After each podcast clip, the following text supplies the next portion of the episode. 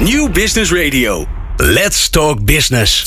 Met nu People Power met Glen van der Burg. People Power is een programma over de kracht van mensen in organisaties. Met interviews en laatste inzichten voor betere prestaties en gelukkige mensen. Deze week gaat Glen van der Burg in gesprek met... Ja, we zijn weer terug van vakantie. Dus uh, ja, dat is een soort, soort stortvloed aan items die er op ons stond te wachten. Dus we gaan in het eerste uur, uh, ja, gaan we er gelijk maar even vier, uh, vier doorheen jassen. We hebben vier prachtige gasten en we hebben vier prachtige onderwerpen. Siepen Houtman van ELO, die gaan we straks bellen met de vraag... Stel je nou voor dat werkgeven het doel van de organisatie zou zijn. Dus niet het middel, maar het doel van de organisatie. Wat gebeurt er dan? Koen IJzing van Alliander, die bellen we over de energietransitie. En dan denk je nou, wat heet, dat hoort toch helemaal niet in people power? Jawel, want er is bij de energietransitie één heel groot probleem te weinig arbeidscapaciteit. En hoe los je dat dan op? Um, uh, wie hebben we nog meer? We hebben Joost uit de Wilgen van Thinkwise. En volgens Joost krijgt de lerende organisatie door nog meer te investeren in learning and development helemaal geen stap voorwaarts meer. Maar hoe dan wel? Nou, dat gaat hij je straks vertellen. En we beginnen zo met uh, fijne collega Doekes Sprakken met Doekes duikt erin. En hij gaat het hebben over de automatisering van de recruiter, de makerscultuur in Shenzhen. Ik weet niet eens waar dat ligt. En Happy Buildings. En dat allemaal in het komende uur. En daarna komt er nog een uur. Kan je nagaan. En dat allemaal bij People Power. Ik vind het fijn dat je luistert. En uh, nou, uh, blijf lekker uh, in de buurt. People Power met Glen van den Burg. Ja, uh, we beginnen deze uitzending, uh, nou, zo na, vlak na de zomer, beginnen we met, uh, ja, met iets moois. Namelijk mijn fijne collega Doekes. Die, die heeft de hele vakantie de tijd gehad om te kijken wat er nou gebeurd is allemaal op het terrein van mensgericht organiseren. Dus het is weer tijd voor... Doekes duikt erin! Doekes, fijn dat je er bent. Nou, leuk om weer te zijn, Glenn. Ja, helemaal top. Um, wat, uh, ja, waar gaan we het over hebben? Nou, uh, meerdere dingen. Um, vooral veel over automatisering en de gevolgen voor wat, uh, wat dat betekent voor het werk van mensen. Ja. Um, en we reizen af naar een, naar een Chinese stad. Een stad die niet zo heel veel mensen kennen, maar het is de, het is, het is de rijkste stad in China. En um, het is eigenlijk een soort van Silicon Valley uh, in China. Oké. Okay. Ja. Nou, neem ons mee. Nou, als eerste uh, naar, een, uh, naar een beroep waar nu heel veel vraag naar is. Naar de recruiter. Hè. De economie die trekt weer aan. Overal zijn werknemers nodig en de recruiters moeten het aanslepen. Maar tegelijkertijd wordt er, uh, wordt er geschreven dat automatisering een heel groot deel van het vak van de recruiter gaat, gaat overnemen. En dat blijkt uit een Amerikaans onderzoek van Career Builders. Mm-hmm. En een van de belangrijkste uitkomsten is dat er grote tempoverschillen liggen in de automatisering van recruitment en HR-taken. Dus juist die recruiter, die gaat in veel, uh, veel, veel groter tempo geautomatiseerd worden dan veel andere HR-taken. En wat mij daarin ook opvalt, als je kijkt naar de andere beroepen die worden, uh, worden geautomatiseerd, is dat, is dat die steeds mensgerichter zijn. Dus je had de hypotheekadviseur, je hebt de uh, klantenservice medewerker hè, met, de, met de chatbots. Um, dus het is niet alleen maar dat, uh, nou, dat er in magazijnen de dozen automatisch verplaatst worden, maar ook beroepen waarvan we eigenlijk niet hadden kunnen denken dat, dat, dat een, een robot of automatisering dat ze over kunnen nemen, dat dat, dat, dat wel gebeurt. Um, in het geval van de recruiters gaat het over algoritmes die, die nu eigenlijk al op basis van grote hoeveelheden, uh, hele, veelheden data uh, betere woord, match weten te maken. ja, potverdikke me joh. Uh, veel betere match weten te maken tussen kandidaat en vacature dan een, een recruiter met zijn beperkte, menselijke, en beperkte menselijke inschattingsvermogen. Ja. en ja, en er zijn diverse onboardingsapps. Volgens mij gaan we daar later zelfs nog, nog meer over horen.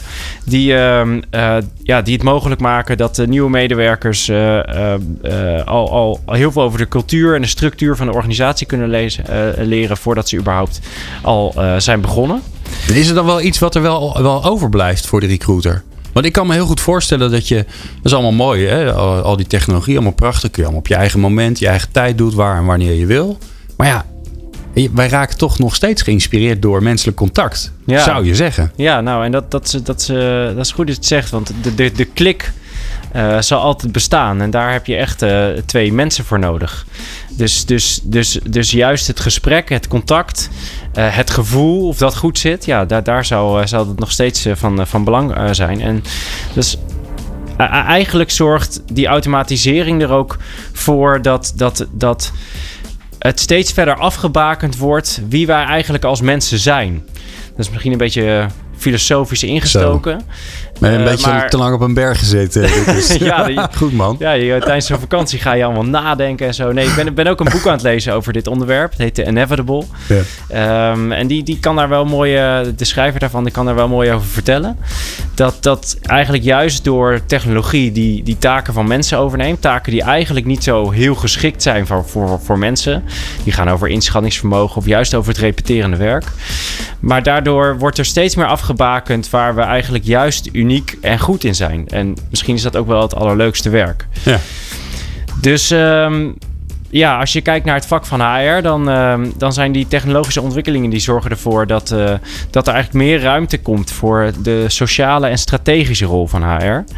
Eh, en dat eh, de, de operationele zaken steeds meer gedaan kunnen worden door, door algoritmes, apps en robots. Hm. En ik ben, ben heel benieuwd hoe, hoe dat zich verder gaat ontwikkelen. Nou, wij houden dat natuurlijk hier in de gaten voor je. Dat snap Yes. je. Alright, we gaan naar China volgens mij. Ehm, eh, Of nog nog even niet? Nee, Oh. we gaan eh, nog even langs een, eh, langs, langs een aantal gebouwen. Oh, ja. Langs Happy Buildings. Ik, ik, ik kende voorheen het, begrip nog niet, maar dat zijn gebouwen die bijdragen aan het werkgeluk van, van medewerkers. Ehm, want eh, ja, meestal als we denken aan het vergroten van, eh, van het werkgeluk van, eh, van werknemers, dan denken we aan een goede relatie tussen, tussen manager en werknemer. De mogelijkheid om je tijd flexibel in te delen, of juist heel veel employees-mogelijkheden hè, kunnen leren en ontwikkelen. Mhm. Maar een van de, een van de grootste effecten op het menselijk gedrag en ook op, op het geluk van medewerkers is veel onbewuster van aard. Namelijk het gebouw waarin gewerkt wordt.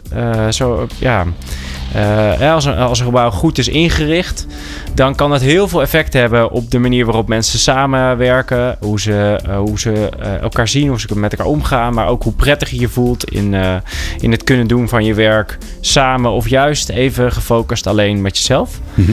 Ehm, en ja, zo was ik ehm, vorige week in het nieuwe gebouw van, van de Utrechtse verzekeraar ASR.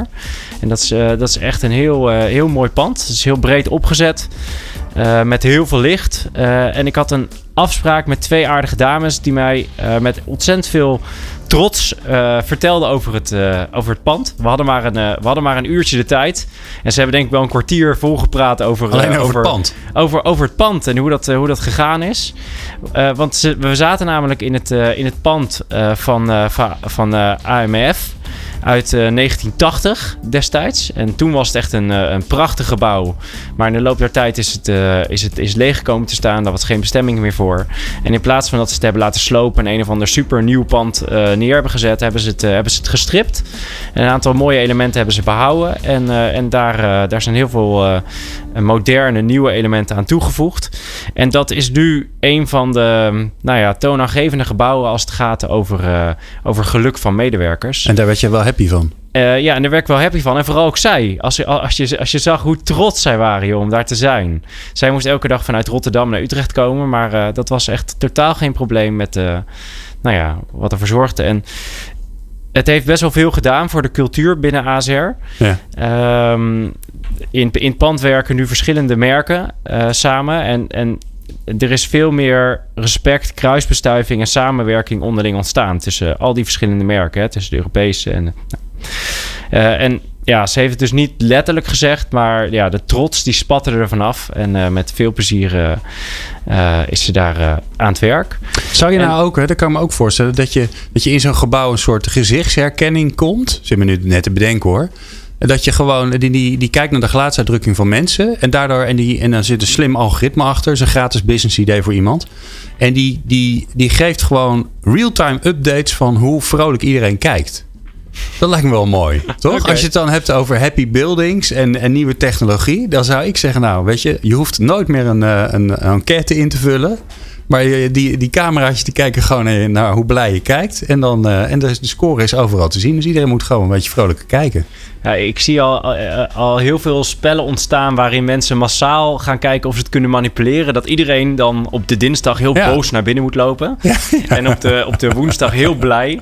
nou ja, dat zal Dat is alleen eh, grappig. Dat is alleen nog grappig. Oké, we gaan naar China. We zijn bijna bij- in China, want wat eigenlijk waar, waar ik naartoe werk is dat, dat ik vind dat interieurdesign en architectuur eigenlijk een geheim wapen zijn als het gaat over het geluk van medewerkers. Aha. Nou, Shenzhen, Shenzhen. de stad in, eh, in China waar ik het al eerder over had. Ehm, ik kan me voorstellen dat bijna niemand het kent. eh, Kende maar- jij het? Had jij er ooit van gehoord? Ja, ik had er al wel van gehoord, want ik ben, eh, ik ben reisleider in China geweest vroeger.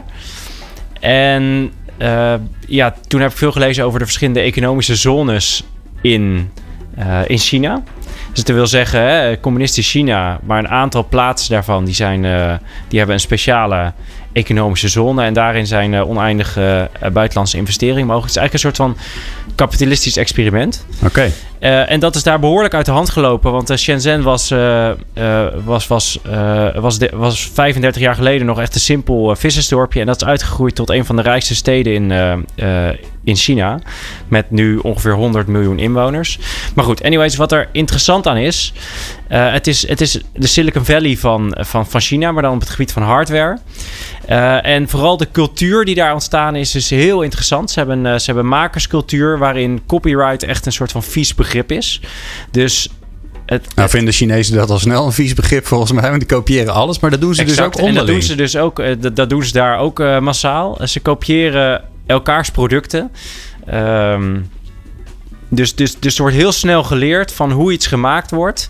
Zodat je nou, daarvan kan leren en weer iets nieuws kan maken of iets anders kan maken. Maar zij vinden dat onderling vinden ze dat oké. En onderling vinden ze dat, zijn ze er trots op. Is het de code dat je dat juist doet? Oké. Eh, en je zou kunnen zeggen, als je er individueel naar kijkt, eh, ja, dan, dan heb je ergens hard aan gewerkt en dan kunnen andere mensen het zien.